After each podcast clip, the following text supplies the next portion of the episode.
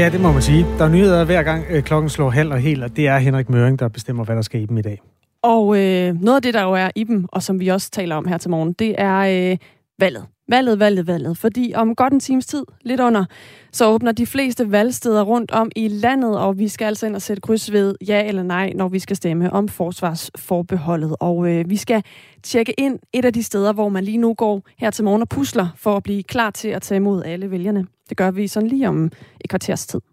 Du kan skrive til os, hvis du har kommentarer, og særligt hvis du er tvivler, så kunne det være meget fedt at få belyst, hvilke overvejelser du går med nu, hvor der ikke er mere end 13 timer, må det så være, til valgstederne lukker. Vi har fået nogle sms'er. Lad os tage øh, den her fra Tommy, der skriver, stemmer man forkert, er der omvalg. Hvad er pointen i at stemme nej? Det vil politikerne ikke gå med til. Tommy øh, bærer lidt af fra 92, hvor de fire forbehold blev indført. Der er jo det at sige om de øh, EU-afstemninger, der har været herunder afstemningen om euroen en gang i nullerne, eller afstemningen om retsforbeholdet, der kom for seks år siden, at de gik jo ikke om, fordi det blev nej fra dansk side. Så der er også øh, grund til at tro, at øh, den her den står ved magt i, ja, i nogle år. Der er også en, der skriver, hvad nu for en gang skyld ærlig? Det har alle dage været medierne, der bestemmer udfaldet af et valg. Op til afstemningen i 1992, faktisk på dagen, hvor der skulle vælges, der havde Ekstrabladet en forside med Uffe Ellemann, der lå på en madras og lignede en strandet val. Og øh, den spillede jo ind i en, øh, en politikerlede og en mistillid og sådan noget, som måske også var med til at, at afgøre valget. Ekstrabladet har også øh, til den her afstemning kørt en ret bevidst kampagne for et nej. Og øh, den ser ikke ud til at have haft samme gennemslagskraft, ikke? hvis man i hvert fald skal tage øh, meningsmålingerne for pålydende. Men øh, jo, medierne kan da afgøre øh, rigtig meget. Jeg ved ikke, hvilket, om det er ja eller nej siden, der er mest gavn af, af den mediedækning, der er for tiden. Der er jo pt. i hvert fald flest politikere, der går ind for et ja, så det er jo ikke matematisk helt urimeligt, at de fylder lidt mere. Men det er selvfølgelig et lødigt synspunkt. Du må gerne uddybe, hvis du har lyst, du der har skrevet det med, med mediernes indflydelse. Vi skal øh, tale om det hele morgen, det her valg, som vi øh, alle sammen skal til at tage stilling til i dag. Og øh, nu skal vi tale om, hvad det betyder for resten af Europa. Klokken er syv minutter over syv. Og når vi går ned og sætter kryds enten ved ja eller nej øh, i dag, så er det jo altså øh, kulminationen på en folkeafstemning, der har fyldt meget herhjemme, vil nogen sige. Men hvor meget fylder det i resten af Europa? Det har vi spurgt Rasmus Andresen om. Han er fra det danske mindretal i Tyskland, og så er han talsmand for de tyske medlemmer af gruppen De Grønne i Europaparlamentet. Det har da en stor betydning, og det bliver set også i forlængelse af ja, de beslutninger, både Sverige og Finland har truffet i forhold til NATO-medlemskabet. Og det har i hvert fald været noget, også vi har ja, diskuteret øhm, i øh, EU-parlamentet, også internt i, i vores gruppe i, i de sidste par, par uger, også fordi ja, måske ikke alle har været lige opmærksomme på, på de danske forbehold, og det har i hvert fald ændret sig. Mads Anneberg er europakorrespondent her på kanalen og med os nu. Godmorgen. Hvordan vurderer du, at de andre EU-lande forholder sig til den her folkeafstemning i dag? Jamen altså, hvordan kan man øh, formulere det? Jeg tror ikke, øh, resten af Europa går grædende i seng, hvis øh, det bliver et nej her i Danmark i dag.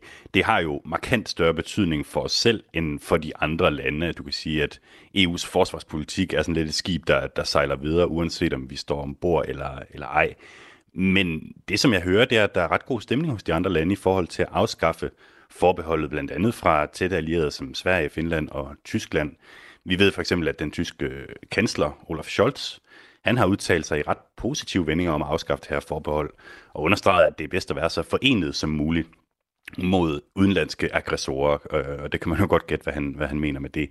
Øh, EU-kommissionens formand Ursula von der Leyen har også sagt, at det vil give mere værdi for de europæiske missioner, hvis de får selskab af de fremragende danske væbnede styrker. Så alt i alt, EU's forsvarssamarbejde er noget, som alle de andre EU-lande er med i. Så for dem, der vil det give god mening, hvis øh, Danmark kommer med. Og vi er jo øh, lige netop de eneste, der så står uden for det her, med det her forsvarsforbehold. Hvordan er stemningen egentlig sådan generelt i forhold til det forbehold? Ja, du kan kalde det en øh, lille bitte sten i skoen, som resten af EU øh, jo efterhånden har lært at leve med. Det har trods alt eksisteret nu i 30 år. Men jeg vil sige, når det alligevel får noget opmærksomhed nu her i udenlandske medier, så skyldes det jo ikke mindst, at det bliver skrevet ind i en større fortælling, en større, større kontekst af krigen i Ukraine og usikkerheden i Europa og den fælles front mod øh, Putin. Så på den måde, så tror jeg næsten, at den symbolske værdi af resultatet, hvad end det så bliver, vil være større i resten af Europa, end de egentlige praktiske konsekvenser. Og lad os lige øh, dykke ned i det. Vi talte øh, jo tidligere med Rasmus Andresen, som altså er fra det danske mindretal i Tyskland, og som er talsmand for de tyske medlemmer fra gruppen De Grønne i Europaparlamentet. Og han mener, at et nej til afskaffelsen af forsvarsforbeholdet, det vil kunne få store konsekvenser for Danmarks position i EU. Men jeg tror da helt bestemt, at hvis et flertal siger nej, så sender den danske befolkning først og fremmest et klart signal om, man, om at man ikke er interesseret i at gå samme vej som Sverige og Finland, men ikke er interesseret i et stykke samarbejde, og det vil da helt klart være et problem for øh, EU, og det vil da også helt klart komme til at være øh, et stort problem også for øh, den siddende danske regering øh, og den rolle, og den indflydelse, Mette Frederiksen har øh, i EU. Mads Anneberg, Europakorrespondent her på Radio 4. Hvad siger du til den analyse? Ja, der kunne jeg måske godt øh, opfordre til at spise brød til. Altså, der er jo mange eksempler på, at EU-landene kan være rygende uenige om én ting, og alligevel samarbejde helt fint om noget andet, ellers så vil det også være svært at få noget som helst for hånden i den butik. Så hvis du tager forsvarsområdet, ja, så bliver Danmark jo frosset ude. Det, det er jo hele meningen med at have et forbehold, og det betyder, at vores holdning til, hvad EU skal og ikke skal foretage sig på forsvarsområdet, jamen den vil være øh, ligegyldig, ligesom den jo dybest set er i dag. Men på den anden side er det ikke sådan, at hvis den danske regering skal til Bruxelles og forhandle et eller andet på klimaområdet, at de andre lande så vil sige, ej, I er blevet øh, cancelled, I kan godt øh, pakke, øh, pakke jeres ting og, og gå hjem. Altså, så galt går det trods alt ikke. Og hvis vi så skal vende den om, hvad vil det så komme til at, at betyde for synet på Danmark, hvis det bliver et ja i dag? Øhm, jamen altså, igen, det, det, det, det hænger lidt sammen, ikke? fordi du kan sige, hvis vi stemmer nej, så har vi jo samme situation, som vi har i dag. Det er jo ikke noget, der vil få resten af EU til at vælte ned af stolen. Men det kan jo godt blive tolket sådan, hvis vi stemmer nej, at Danmark træder et skridt tilbage i geledet i stedet for frem. Og øh, øh, altså, nogen kunne måske også finde på at se det som endnu sådan en lille sprække i EU's fælles front mod Rusland, selvom det jo ret beset ikke har noget med sagen at gøre lige nu i hvert fald. Øhm, men det er simpelthen fordi regeringen har valgt at lægge den her afstemning midt i Europas største sikkerhedskrise, jeg ved snart ikke hvor længe, jamen så vil der blive lagt mærke til symbolværdien. Det kan vi, det kan vi snart ikke undgå. Og øh, det gælder ja, både et, et, et nej og et, øh, et ja. Og dertil kan du så lægge, at et ja jo så også vil betyde, at der er et land mere i rundkredsen, som potentielt kan løfte øh, mere og tage ud på nogle missioner og, og gøre EU's forsvarspolitik måske også lidt mere seriøs, altså fordi den jo er på vej på sådan en rejse fra at have været noget lidt ligegyldigt til nu at blive noget mere større og, og mere håndgribeligt. I dag er jo sådan en dag, hvor fordi det også skal til valg, så kommer det til at fylde rigtig meget i medierne, og man kan, kommer nok ikke rigtig til at kunne tænde for en øh, skærm eller en radio, uden at det er det, der bliver talt om. Hvor meget bliver der sådan bredt set rundt om i Europa, altså sådan i medierne, og sådan fuldt med i det her? Hvor meget fylder det?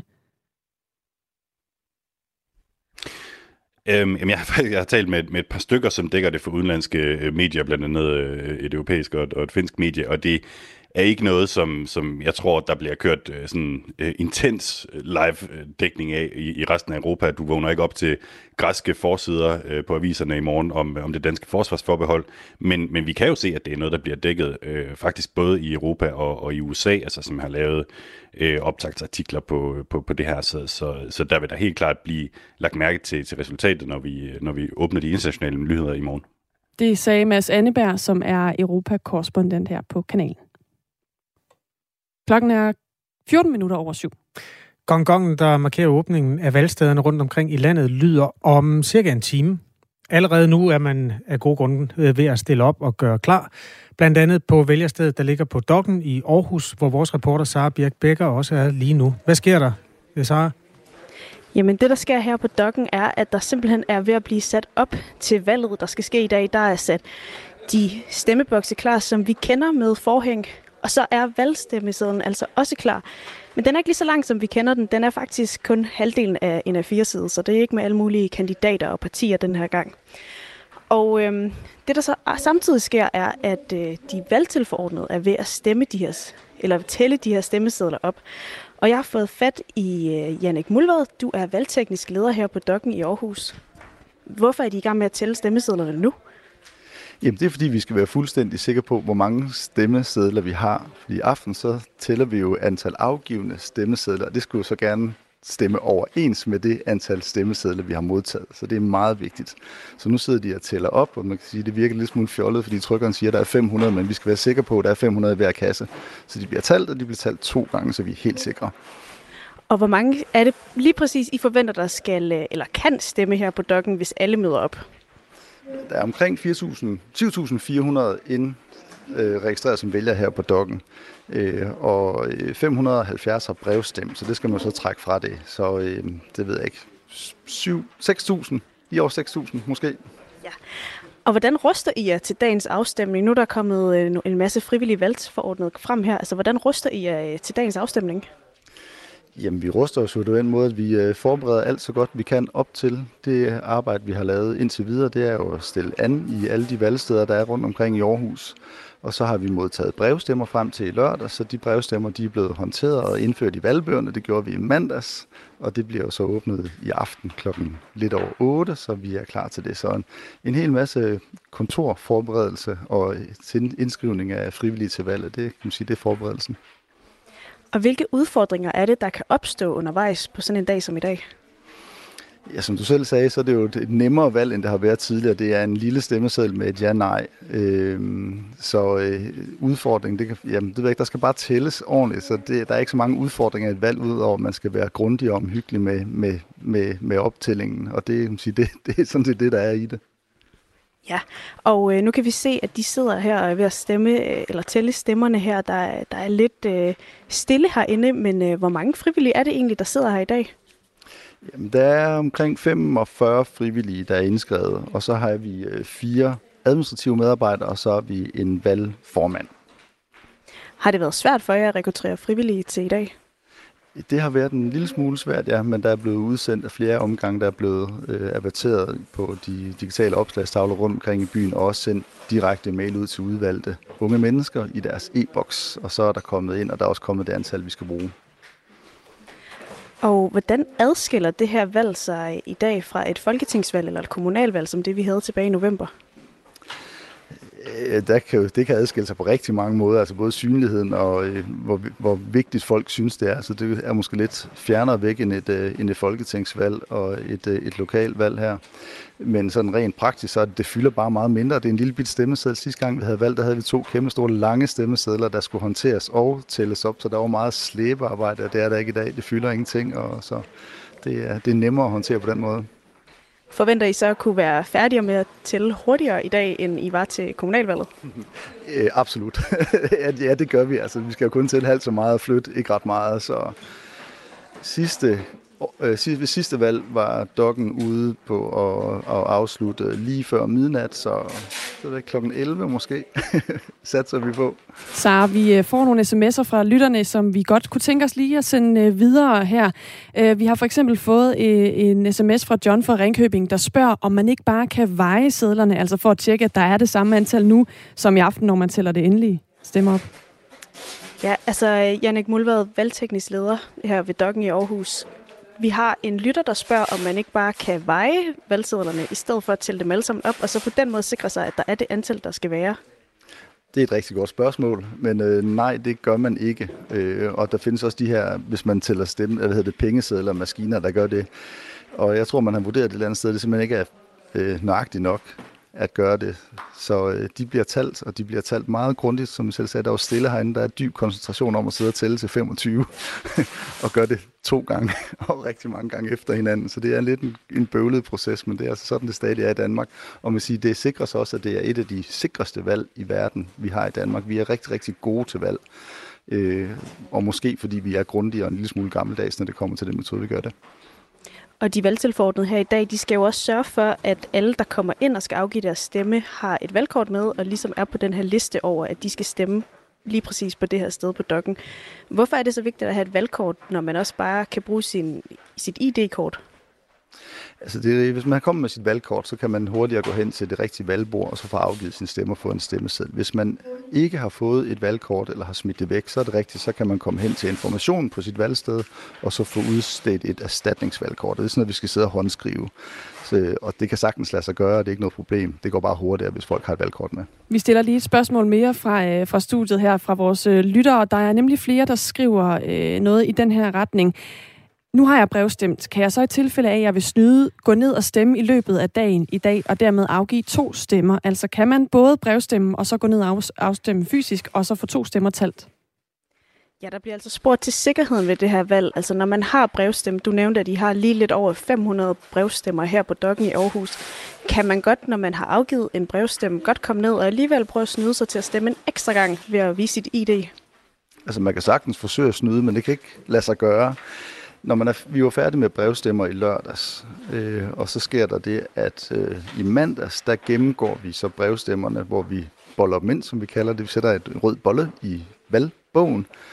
Hvis de så kommer ned i dag, så kan vi så se, at der er blevet afgivet en brevstemme, og så kan de altså ikke få lov til at stemme hernede, når de kommer. Så hvis man først har afgivet sin brevstemme på, øh, lørdag, når det, når det lukker, så kan man ikke få lov til at, brev, og, og stemme til valget inden brevstemmeafstemningen slutter, så kan man brevstemme lige så mange gange, man vil, hvis man har lyst til det, og så er det så den sidst afgivende brevstemme, man giver, der tæller. Men hvis man har stemt i øh, brevstemt, så kan vi se det i valgbogen, og så kan de ikke få lov til at stemme igen i dag. Har I talt brevstemmerne endnu?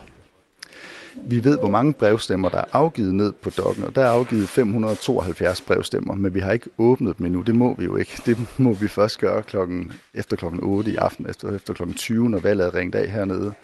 Så alle de valgstyre, der er hernede, de skal så sidde ved et bord og fysisk sprætte kuverterne op med stemmesedlerne, og så bliver de så lagt ud på et bord og bliver talt op.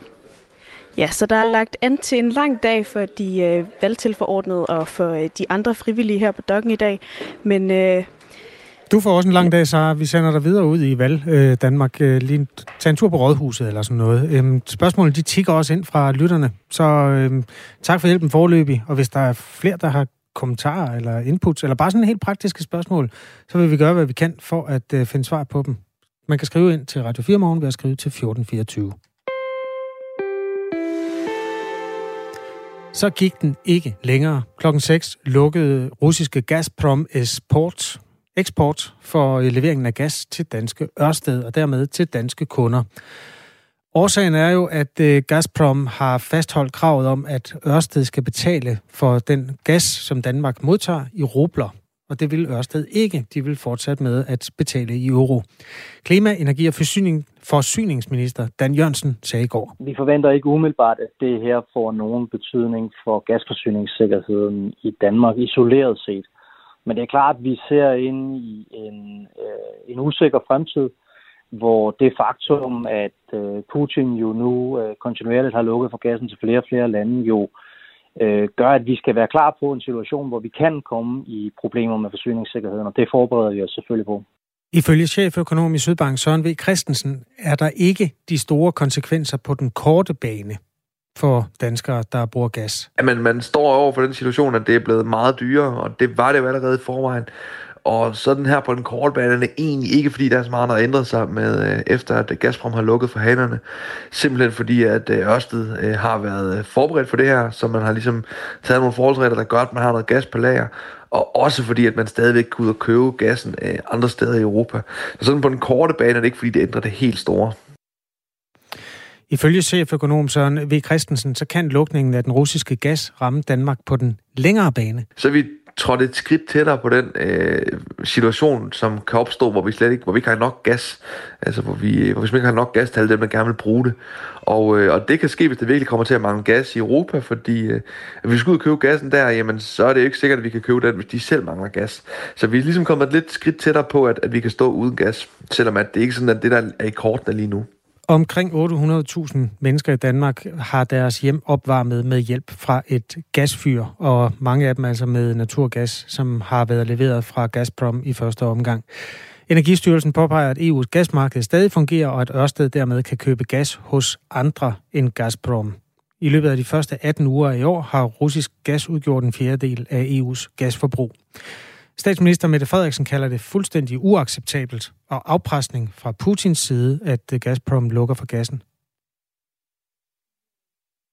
I Gazprom-kontrakterne står der i tilfælde af force majeure herunder krig, sanktioner med videre, så kan kontrakten ophæves og betalingsvalutaen ændres. Vi er selv ude om de stigende priser. Vi har selv valgt at indføre sanktioner. Er man utilfreds, må man stemme på andre politikere, skriver Jon ind på sms'en. Der er jo ikke tale om krig, men en speciel militær operation, skal man huske. Men der er selvfølgelig tale om sanktioner. I hvert fald også en handelskrig, som er brandvarm lige i øjeblikket. Øh, en anden lytter skriver, det er grotesk, at vi har et pt. ubrugeligt tyrafelt frem til en gang i 2023, skriver lytteren og supplerer med en øh, emoji-person, der slår sig for panden med en helt opgivende attitude. Og det er jo rigtigt. Øh, Danmarks egen leverance af gas virker ikke i øjeblikket. Tyrafeltet er ved at blive repareret. Der er sikkert også nogle tyskere, der går rundt og slår sig på panden. Øh, dernede har man jo udfaset atomkraft og har dermed gjort sig væsentligt mere afhængig af den gas, der kommer udefra. Da, da, da, da. Er der flere sms'er på den med gassen? Ellers så kan jeg da allerede nu sige, at vi senere på morgenen, det er omkring kvart i otte, der skal vi tale med Brian Vad Mathisen, der er professor i energiplanlægning ved Aalborg Universitet. Han advarer om, at lukningen af den russiske gas til europæiske lande øh, kan udvikle en regulær Ja, han bruger udtrykket katastrofe. Vi skal være klar over, at Rusland kan lukke for gassen til hele Europa med en dags varsel, siger han til TV2. Øhm, det, at enkelte lande har fået lukket for gassen, er et vink med en vognstang om, at den endegyldige konsekvens er, at man ikke får mere gas, advarer han. Den øh, tager vi med Brian Vad Mathisen lidt senere på morgenen. Skriv til os, hvis du har noget på hjerte. Der er en, der skriver, afpresser vi ikke også Putin? Det får lov at blæse i vinden. Klokken er tre minutter i halv otte. Du kan skrive til os på 1424.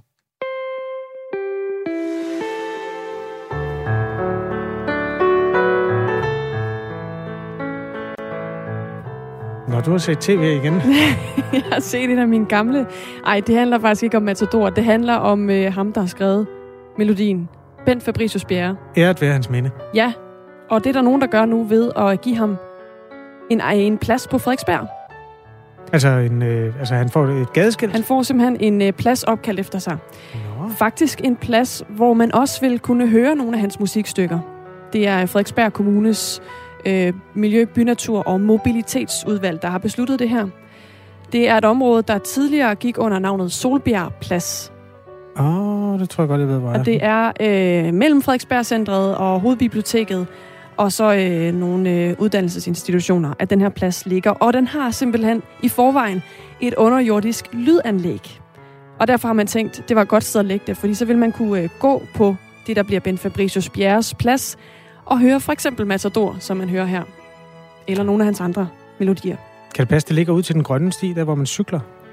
Så kan man lige få sådan lige et lille stykke med et lille, et lille stykke med Ben Fabric.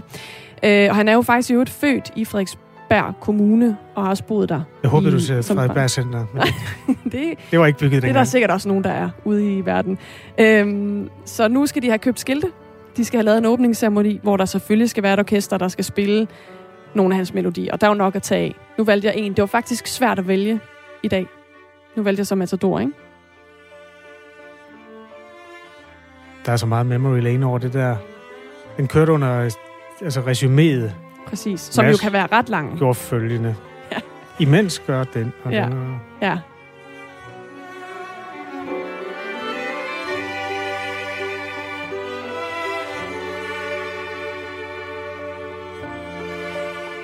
Bent Fabricius Bjerre, snart med egen plads. Han døde jo den 28. Øh, juli 2020, blev 95 år. Det her, det er Radio 4 Morgen i det lille land, der hedder Danmark. Man får sådan en helt øh, tryg og nostalgisk fornemmelse med dit øh, violinmusik der. Øh, tingene er jo ikke helt, som de plejer at være, men øh, ikke desto mindre dækker vi nyhederne så godt vi kan. Vi skal stemme som nation betragtet, alle mellem 18 og 5, eller 18 år op efter, skal øh, tage stilling til EU-forsvarsforbeholdet i dag. Vi vil meget gerne tale med dig, der tvivler det er øh, fordi, du kommer til at afgøre valget. Der er pt. mange af dem, der har besluttet sig, der tegner sig for en stor ja-blok, men øh, andelen af tvivlere er stadig stor. Hvis du er en af dem, så må du meget gerne melde dig hos os. Øh, send en sms til nummer 1424, så kan det være, at vi kan tale sammen senere. Nu er der nyheder, for klokken er halv otte.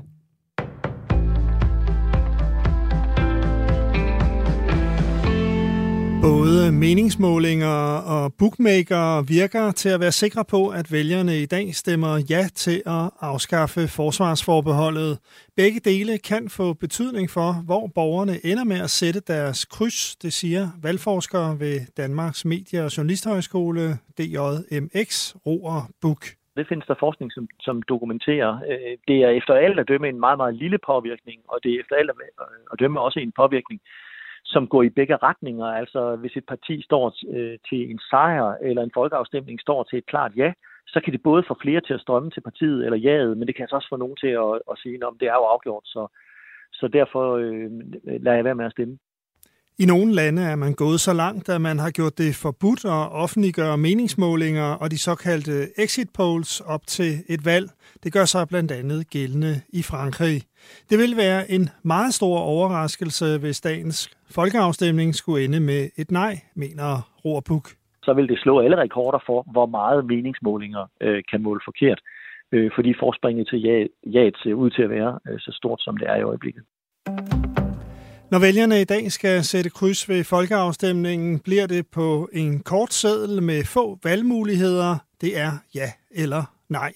Og dermed er det formentlig hurtigere at tælle stemmerne i aften, når valgstederne lukker kl. 20.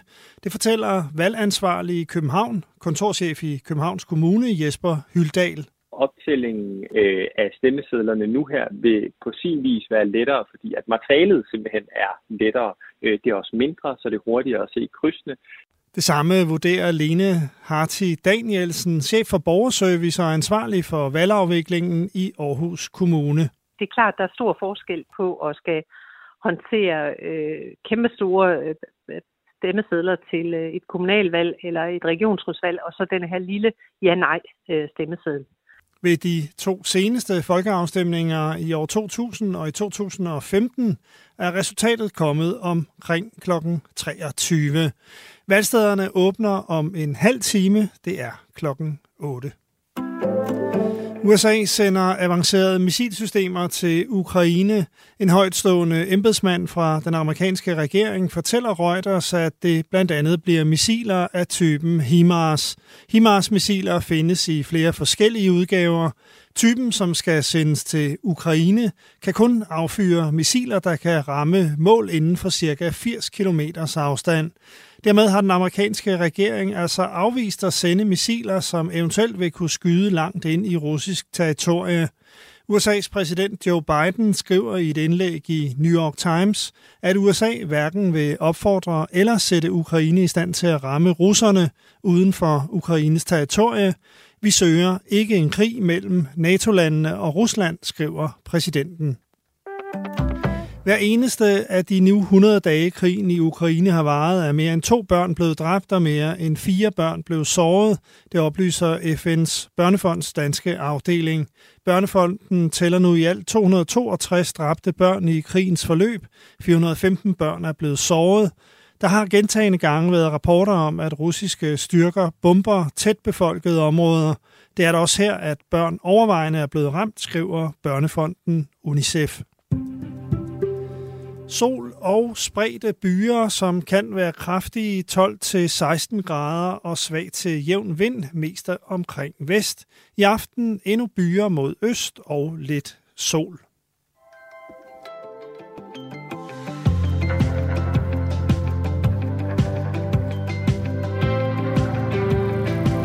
Er klokken 1. juni. Velkommen til Radio 4 morgen med nyhedsvært Henrik Møring, Anne Philipsen og Kasper Harbo.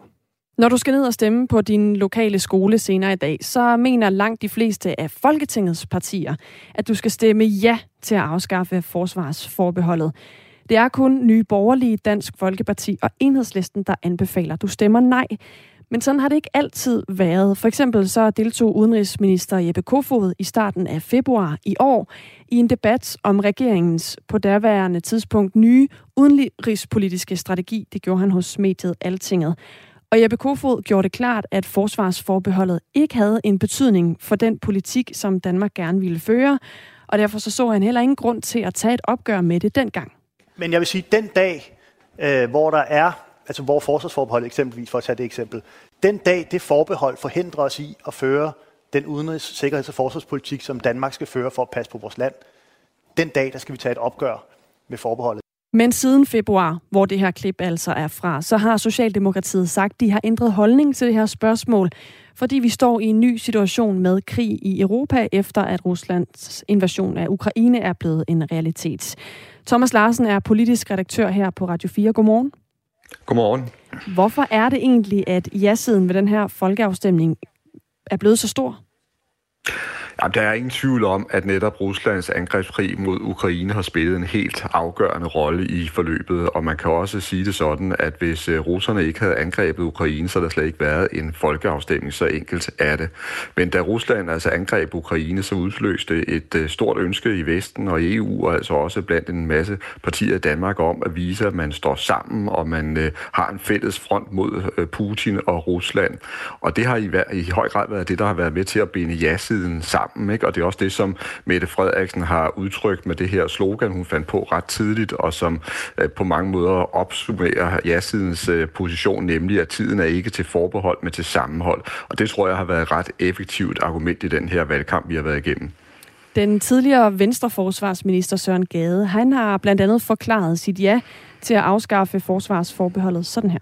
Jeg mener ikke længere, at det er i dansk interesse at holde sig udenfor, og det gør jeg blandt andet, øh, fordi at nu får forsvaret, også i Danmark, jo tilført flere penge. Jeg har jo argumenteret for at sige, jamen hvis forsvaret ikke fik flere penge, så var det ligegyldigt at ophæve forsvarsforbeholdet, for man kan ikke pålægge et underfinansieret forsvar øh, flere opgaver. Det er altså meldingen fra Søren Gade. Har man hørt lignende forklaringer fra andre politikere? Ja, det er faktisk en forklaring, der også er gået igen, fordi der er bred enighed om, at øh, det danske forsvar ikke har haft tilstrækkeligt med ressourcer øh, hen over en årrække. Men der må man jo sige, at det nationale kompromis, der blev indgået om Danmarks øh, forsvars- og sikkerhedspolitik, og som indebærer, at forsvarsudgifterne vil blive øget, altså til et historisk niveau i de kommende år, det har jo lige præcis betydet, at det danske forsvar får flere kræfter, får flere ressourcer, som gør, at man også kan påtage sig sig flere operationer fremover. Som øh, jeg startede med at sige, så er der jo altså øh, flest af Folketingets partier, der anbefaler et ja til at afskaffe forsvarsforbeholdet i dag. Hvor atypisk er det, at der er så mange partier på ja-siden, hvis man sammenligner med tidligere afstemninger, vi har haft om EU-forbehold? Jamen det er rigtigt, at det er en usædvanlig, altså bred, kan man sige, ja-front, som vi er vidne til, og det giver selvfølgelig også ja-siden en ekstra styrke i forbindelse med den valgkamp, som kulminerer her i, i dag.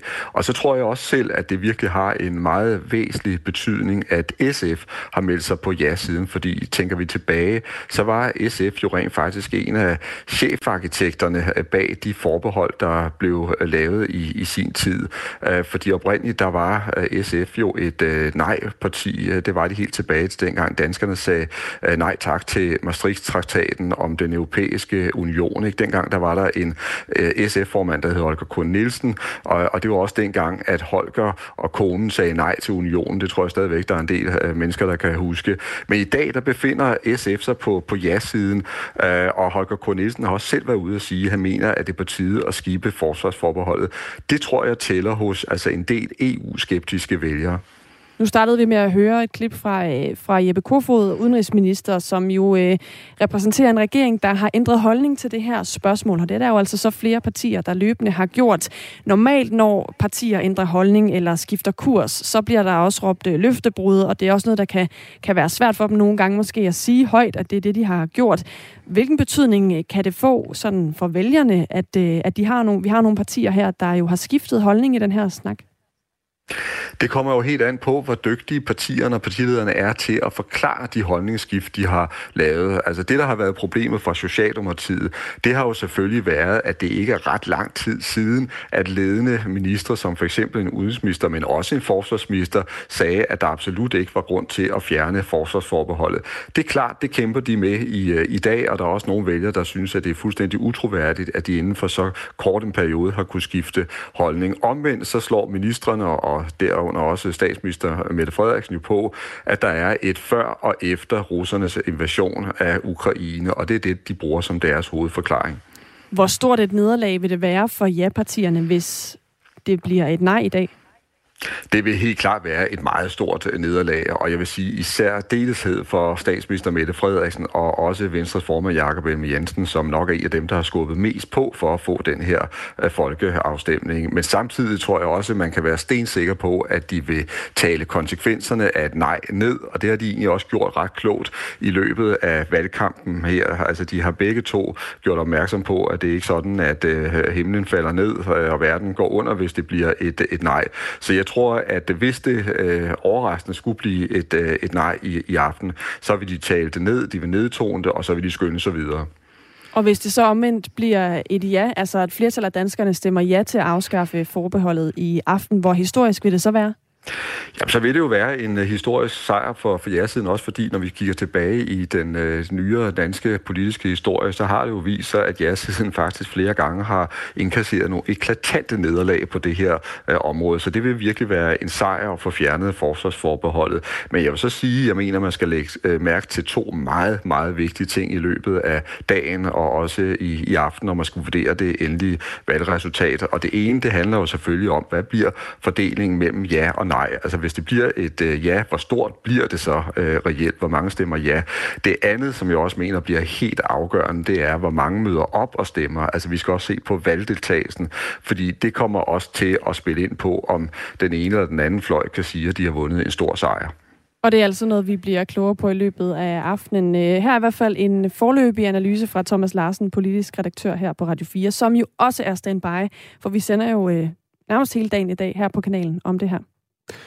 Der tigger kommentarer og synspunkter ind i vores sms. Blandt andet er der en, der skriver, hvorfor er der bookmakeri ved valg?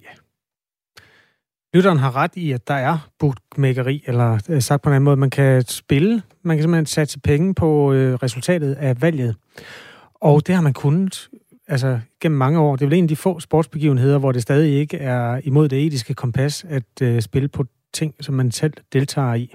Altså som vælger kan du jo faktisk påvirke resultatet også på et nej er det mest interessante, fordi der er mange penge at hente, hvis øh, man kan øh, forudse et nej, og det så bliver et nej.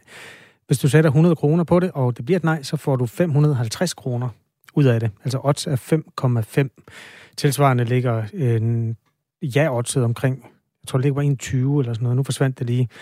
Altså, det vil sige, hvis du sætter 100 kroner, så kan du få 120. Det er jo ikke lige så juicy et odds.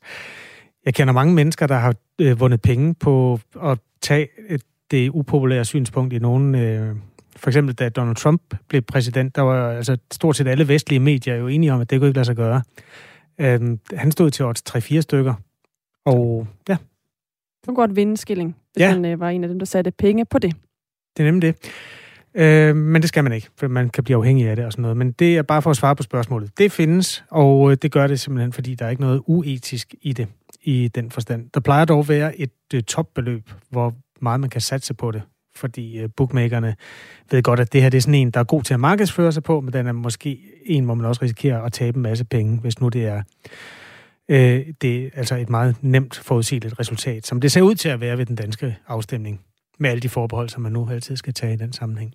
Der er stadig også folk, der er i tvivl, og det er jo også nogle af dem, vi rigtig gerne vil høre fra på sms'en her til morgen. Der er en lytter, der har skrevet, jeg er i tvivl, men jeg hælder over til nej-siden. Så øh, meget er jo stadig også uvist, også i forhold til, hvor øh, ja, en femtedel af danskerne, som jo er det, man kalder tvivlerne, når man skal opgøre det på procenter, de øh, jo stadig skal beslutte sig. Hvis du tvivler, må du meget gerne skrive til os. Det kan være, at du endda har mod på at tale med os om, hvad det er for nogle informationer, du mangler for at kunne tage stilling. Du kan skrive på nummer 1424 med en sms fra din mobiltelefon. Comedy-kontoret med Torben Sangil og Anders Fjelsted. Vi er jo et comedy-program, og selvfølgelig kan man også lave stand-up og konspirationsteorier. Det er faktisk ret oplagt. Det er måske bare ikke lige det, der er et oplæg til dialog. Find Comedy-kontoret som podcast og lyt med fredag kl. 13 her på Radio 4. Okay, dengang jeg var ung, der tog man sgu ned på dit. Og så lavede man sine 10 minutter, og så drak man bajer. Og det var tider. ja, oh, the good old days. Radio 4 taler med Danmark. Virusen abekopper florerer stadig i Europa, og med en festivalsæson lige om hjørnet råber Verdens Sundhedsorganisationen WHO nu vagt i gevær, og advarer om, at en festivalsæson også kan forstærke udbruddet af abekopper. Over de kommende måneder vil mange af de dusinvis af festivaler og store fester, der er planlagt, give yderligere mulighed for øget smitte, siger Hans Kluge, der er regionaldirektør for WHO's afdeling i Europa. Eskild Petersen er professor emeritus i infektionssygdomme ved Aarhus Universitet. Godmorgen. Godmorgen. WHO er bekymret. Er du også det? Nej, det er jeg ikke. Altså, det her er jo øh, en, selvfølgelig en ekstraordinær situation, og der er jo ikke nogen, der, hvis du havde spurgt mig for, for måneder siden, der overhovedet havde forestillet sig, at vi kunne få det her udbrud. Men øh, man skal jo være klar over, at det startede øh, i en Gay Pride Festival på de kanariske øer omkring den 5. 6. maj, og så har den jo spredt sig i øh, de miljøer. Det er alle i starten, da vi havde 30 tilfælde i øh, Madrid, der kunne alle sammen øh, føres tilbage til den samme saunaklub, de havde frekventeret. Så der er jo ikke rigtig noget nyt i det her. Hvis man øh, har lyst til at have seksuelt samvær med nogen, der har sår på kønsdelene, så skal man lade være med at gøre det. Og øh, længere er den sådan set ikke. Øh, okay. Øhm Jelling Festival blev afholdt i sidste uge. I dag starter Distortion, og i morgen begynder North Side Festival. Det er festivaler i dansk målestok lidt mere afdæmpet end det, du beskriver der, Eskild Petersen. Tror du, at det er skudt over målet, at man overhovedet blander sådan en traditionel dansk musikfestival ind i den ligning? Ja, det vil jeg mene. Altså, vi, øh, vi, har jo, vi øh, har jo en sygdom, der hedder herpes, og den smitter jo på præcis samme måde, at hvis du er sammen med, med nogen, der har herpes øh, i de regioner på, på kroppen, så kan du også risikere at blive smittet, hvis du ikke selv har haft det før.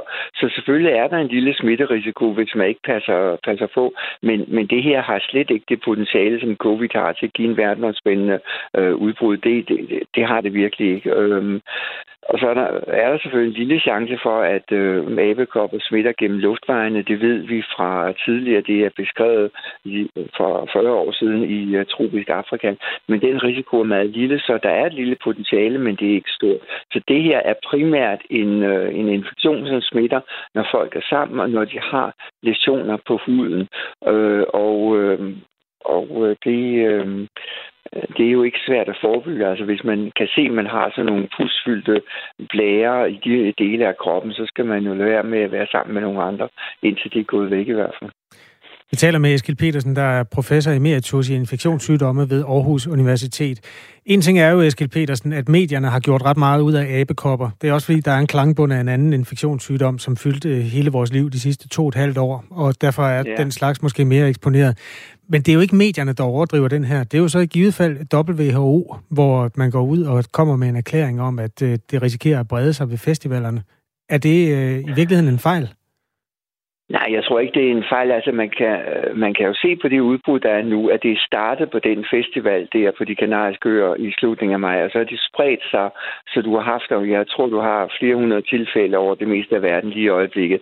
Men det er jo en seksuel smitte, der er sket her, og øh, det er nok det, som Hans Klue øh, mener her, at man skal lige tænke sig om, øh, når vi nu har en ny seksuelt overført sygdom, som vi ikke har haft tidligere, øh, når man går til, øh, til festival. Og øh, og det, øh, det er da meget færre at advare for det. Vi kunne lige så godt have kørt en kampagne, som, øh, som sagde, pas nu på genital herpes, øh, fordi det er også en risiko, når du går til festival, hvis du får drukket for meget og, og ligesom mister kontrol over, hvad du egentlig selv har gang i. I Danmark har der indtil videre været konstateret to tilfælde af abekopper. I hele Europa er tallet over 100, men øh, altså stadig ret beskeden i betragtning af, at det er jo det er jo vokset fra de 30, du beskrev, så det, det går jo ikke overhovedet i nærheden af samme hast som øh, spredningen af for eksempel covid. Øhm, de udenlandske festivaler, er, øh, bliver der så, altså man løfter simpelthen pegefingeren i forhold til festivalerne. Jeg kan bare ikke lade være med at tænke på, når du nu siger, at det er noget, som i virkeligheden hører til i seksuelle miljøer. Altså, var det så ikke en mere bred advarsel, man skulle komme med? Altså, festival handler jo om meget andet end sex. Jo, øh, det, øh, det har du da fuldstændig ret i, og jeg ved ikke, hvorfor man går ud og advarer om det. Det kan være, at Hans Klue mener, at der er en større risiko for, øh, hvad skal man sige, ikke planlagt seksuelt samvær, hvis du tager på en, øh, på en festival. Det skal jeg ikke kunne udtale mig om, men, men øh, det er ikke en det er ikke en sygdom, der har den potentiale til at give et kæmpestort udbrud. Det, det, det er vigtigt at, at understrege. Vi snakker overhovedet ikke om noget, der kommer op på, øh, på siden af det her covid. Det gør det ikke. Og, øh, og dem, der bliver smittet med det, hvis du har et normalt immunforsvar, de har som, som regel et mildt forløb. De allerfleste smittet i, øh, i, i Europa er jo blevet behandlet hjemme. Øh, de er blevet isoleret i 21 dage, men de er jo ikke blevet indlagt, øh, fordi det er en, en, i de fleste tilfælde en, en selvlimiterende sygdom hos folk med et normalt immunforsvar. Tak fordi du var med, Eskild Petersen. Ja, selv tak. Ja. Professor emeritus i infektionssygdomme tilknyttet Aarhus Universitet. 10 minutter i 8 er klokken. Mange danskere har været og er måske stadig i tvivl om, hvor de skal sætte deres kryds når vi i dag skal stemme om afskaffelse af forsvarsforbeholdet. Men der bliver færre tvivlere i midten af april. Der vidste hver tredje vælger ikke, hvad de ville stemme. I midten af maj, så var det ned omkring hver fjerde, der tvivlede. Og i den seneste meningsmåling fra i går, så svarede hver femte, at man var i tvivl om, hvor man ville sætte sit kryds. En af dem, der fra om cirka 8 minutter kan gå ned og sætte krydset, er Tina Skak, der er pædagog, 34 år fra Aarhus ved Varde og med her til morgen. Godmorgen. Er du med os, Tina? Ja, kan I ja, høre mig? Jeg kan høre dig. Ja. Du har jo øh, været i tvivl om, hvor du skulle sætte dit øh, kryds helt frem til afstemningen. Har du fundet ud af, hvad du vil stemme nu? Øh, ja, jeg, jeg synes øh, efterhånden, at, øh, at vi har fået tingene snakket godt igennem herhjemme, øh, hvilken beslutning der vi skal tage i dag. Øh, så jeg tror, jeg er landet der, hvor jeg skal være. Jeg kan ikke lade være med at notere, at du siger, at vi har snakket igen, hvad vi skal stemme. Altså, hvad, hvad er det, der gør, at øh, du har brugt hjemmefronten til det? Øhm, jeg tror, at det handler om, at, øh, at jeg synes, det er svært at finde ud af, når man beslutter sig for at sætte sig ned og se et, øh, et tv-program i forhold til, hvad er den rigtige beslutning at tage, så bliver jeg enormt forvirret. Øh, og, og har nok ikke øh, altid tålmodigheden til at sætte mig ned og lytte hele programmet. Altså, det bliver for langtrukket, hvis det sådan giver mening. Så, øh, så har jeg en herhjemme, der er min bedre halvdel, der er bedre til at få sat sig ordentligt ind i det. Og så lytter jeg lidt til ham, og vi får snakket lidt frem og tilbage, og holdninger og synspunkter, og, og så formår han nogle gange bare at få tingene sagt øh, lidt mere nede i et niveau, hvor jeg kan forstå det. Så du har brugt din mand til også at øh, give dig en mavefornemmelse af, hvor du tænker, du vil sætte dit kryds? Ja, bestemt. Hvordan kan det være, at, øh, at det er den vej, du har gået, i stedet for, altså en ting er jo debatter, men man kan jo også, øh, ja, det ved jeg ikke, søge på nettet, eller se kampagner ude i bybilledet, eller sådan. Hvilken betydning har den del haft for dig? Jeg, jeg tror bare, at, at det nogle gange bliver, det bliver for stort. Øhm, jeg synes, det kan være svært at, at finde ud af, hvad det er, politikerne de vil. Altså, det bliver sådan en talestrøm, og, øh, og ikke med i et, øh, ikke altid nede i et, et niveau og et sprog, hvor, hvor man sådan kan finde ud af, hvad det er, de tænker, og hvad gerne vil have, vi gør. Så tror jeg bare, at ja, så læner jeg ikke læner, jeg læner mig ikke fuldstændig op af, hvad han siger herhjemme, for jeg har jo også mine egne holdninger og meninger. Men det der med, at man kan debattere øh, hjemme ved køkkenbordet, hvad det er, man sådan, tænker, man gerne vil stemme. Hvad skulle øh, den her valgkamp, der jo har stået på i en tre ugers tid, hvad skulle den have haft, eller hvad skulle have været anderledes ved den, for at du ville kunne tage bedre stilling til afstemningen selv? Mm, jeg, jeg tror faktisk nogle gange, det er den der almindelige snak, og det ved jeg godt, man kan opsøge sig. Men, øh, men jeg er ikke god til at komme afsted til valgkampagnerne, men men møder man, møder man folk personligt, så synes jeg nogle gange, det er nemmere at få en dialog om, hvad det er, man skal, og hvad, det, hvad man tænker i forhold til det, der skal stemmes om. Så møder man politikerne, så er det nemmere at få en samtale om, hvad det er, vi skal stemme. Du nævnte før, at du jo så har brugt din mand og, og samtalerne på hjemmefronten til at øh, finde ud af, hvor du skal sætte dit kryds.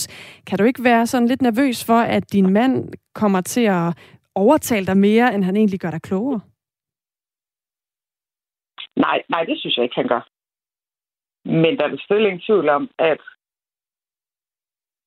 at jeg synes, at... Øh, nej, han siger jo tit til mig, at det er jo ikke mig, der skal beslutte, hvad du skal stemme. Øh, det er jo ikke mig, der går ned og sætter krydset, siger han. Og det har han jo ret i. Det er jo mig. Jeg kan jo lytte til ham, og jeg kan... Jeg synes, han er god til at fortælle mig begge sider af sagen. Hvis du stemmer det her, så betyder det det her. Hvis du stemmer det her, så betyder det det her. Og du startede med at sige, at det også handler om, at man godt kan blive lidt tabt ved de her debatter, hvor det måske kommer op på et meget sådan storpolitisk niveau, og hvor man så måske, som du i hvert fald har oplevet, kan sidde tilbage og ikke helt vide, hvor man egentlig skal stå i det selv. Øhm, hvordan har du, altså hvilke overvejelser har du haft i forhold til øh, at opsøge noget af det, som du siger, kunne have hjulpet, for eksempel at have mødt øh, politikerne sådan ansigt til ansigt? Jamen, det kan jeg lige så godt være. Det har jeg jo ikke gjort, og det skal man nok blive bedre til. Men ja, jeg tror egentlig bare, at jeg tror egentlig, man sådan gang på gang tænker hver gang, eller det gør jeg jo for nogle gange, ej, næste gang der er valg, så skal jeg også blive bedre til at prioritere og sætte mig ind i det. Øhm. Du får nok en mulighed for det øh, inden for et års tid, når der kommer et folketingsvalg. Men tak, fordi du var med her, Tina Skak. Selv tak. 5 minutter i 8 er klokken, altså på valgdag 1. juni. Vores lytter Lykke har lige skrevet en sms på nummer 1424. Hvad synes forsvaret og folk med militær erfaring om forsvarsforbeholdet? Ha' en dejlig dag med mange hilsner fra Lykke. Fedt spørgsmål. Hvis du er en af dem, der har øh, militær erfaring, så må du da meget gerne ytre dig. Altså, hvis du er engageret i forsvaret, så er du en af dem, der har noget på spil, sådan på den store klinge i forhold til det her. Så må du meget gerne skrive til os, hvad du synes om, øh, om øh, den afstemning, vi skal til i dag, eller rettere, øh, hvad du synes, du vil stemme, og hvorfor. Man kan skrive ind til Radio 4 morgen på nummer 1424. Nu er klokken 4 minutter i 8. Og øh, der er ikke mange minutter til valgstederne åbner. Øh, snart kan 4,3 millioner stemmebrættede danskere sætte kryds ud for ja eller nej, eller de kan lade være med at sætte kryds nogle af stederne, og dermed stemme blankt. Et af valgstederne er Rådhuset i Aarhus, hvor vores reporter øh, Sara Birk Becker nu står og nedstiger. Jeg ved ikke, om du har fundet den klokke, de skal ringe med. Den vil vi meget gerne have klokken 8, hvis det kan fikses, øh, Sara. Jeg har ikke fundet den endnu, men øh, det kan ikke gemme den langt væk. Og der er altså begyndt at komme et par, øh, en håndfuld vælgere her på Rådhuset i Aarhus. Der står cirka 20 mennesker og venter spændt i, i forjøen. Og jeg har fået fat i en af dem, det er Vibeke Helfs, der er skoleleder. Vibeke, hvorfor er du kommet i så god tid i dag? Jamen, jeg troede, der ville være flere folk i kø, og vi er lige flyttet til Aarhus, så jeg tænkte, jeg må hellere være i god tid. Hvor meget i tvivl har du så været på, hvor krydset skal være, altså indtil nu? Jamen, jeg synes egentlig, jeg tog min beslutning ret tidligt. Øh, jeg synes, det er sådan, det var sådan lidt øh, udfordrende, det der med, at man måske brugte krigen i Ukraine til at, at sige, så tager vi det forsvarsforbehold, som vi jo, mange af politikerne hele tiden har været, øh, har, har gerne har ville have afskaffet, men, men jeg tog min beslutning ret hurtigt.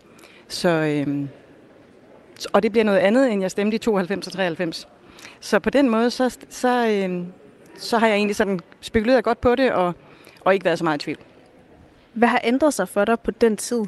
Jamen, det er hele situationen i Europa, og at jeg tror, at vi skal arbejde mere sammen. Hvor, hvor jeg dengang håbede på, at, at vi kunne være mere øh, øh, samarbejdende med på, på tværs af nationaliteterne. Men vi, vi er blevet mere samlet siden, og EU er blevet større, og jeg tror, vi skal samarbejde mere. Jeg kan næsten gætte mig frem til, at det hælder til et ja for dig. Er det rigtigt? Ja, det er det. Den her gang. Ja den her gang. Hvad, nu, nu hvor du så siger, at du bestemte dig rimelig tidligt, altså, hvad, hvad synes du om valgkampen herop til den her afstemning? Jamen, jeg har ikke fulgt meget med i den, øh, fordi jeg synes, øh, jamen, det bliver sådan meget øh, kategorisk og stereotypt. Altså, det er svært at få de der nuancer, og det er svært for os at, at helt begribe EU. Øh, øh, arbejdet, synes jeg. Så, øh, så jeg har faktisk valgt øh, en del af det fra. Jeg har fulgt med i avisen, men jeg har ikke set det i tv. Hvordan kan det være? Jamen det er fordi, jeg synes, det, det, det, det, der er ikke så mange nuancer, og øh, der er jo ikke nye argumenter. Det er jo ligesom for eller imod. Mm. Og nu øh, kan vi se, at øh, stemmeboksen er klar her. Der er blot forhæng. Nu skal du så ind og sætte de kryds, som du har været sikker på i et stykke tid. Er der noget, der kan ryste sig når, for dig, når du går ind? En ekstra tanke, der kan poppe op? Jamen altså, det er jo spændende at se, hvad sker der med EU, og hvordan udvikler det sig? Øh, hvordan udvikler NATO sig, og hvordan udvikler EU sig? Det bliver jo spændende i den kommende tid. Det er jo en usikker tid i Europa, så, øh, så selvfølgelig er det mega spændende. Ja, og øh, du står nærmest, kan man sige, forrest i køen her. Nu er der begyndt at være omkring 30 mennesker, der står klar her efter dig. Hvor, hvordan skal du følge med i resultatet af den her afstemning senere i dag? Ja, men det tror jeg, det, bliver, det er fint. Det er i avisen i morgen tidlig, eller i, øh, på, i radioen i morgen tidlig, når jeg vågner. Så øh, jeg skal ud og se Hobbiten senere i dag, så øh, det bliver vist det, programmet står på. Godt. Godt, du får sat dit kryds i dag. Ja, og vi skal Nu nok love, at vi dækker det intens, det her. Undskyld, jeg afbryder dig, så jeg vil bare sige, øh, der er masser af Radio 4, øh, både morgen tidlig og ja, i aften, hvis man har lyst til at følge med. Jeg, jeg ved ikke, hvordan det Har du fundet klokken? Jeg har fundet klokken. Det er Aarhus borgmester Jakob Bundsgaard, der står klar med den her nu. Godmorgen Ja. alle sammen, og rigtig hjertelig velkommen her på øh, Rådhuset. Velkommen til folkeafstemningen. I dag der afholder vi folkeafstemningen om Danmarks deltagelse i det europæiske samarbejde om sikkerhed og forsvar ved at afskaffe EU-forsvarsforbeholdet. Folkeafstemningen sker i henhold til lov om valg til Folketinget, og øh, for så vidt angår spørgsmålet, der stemmes om, så henvises til de i afstemningslokalerne ophængte opslag. Og med disse ord, så erklærer jeg valget for åbent. Velkommen til.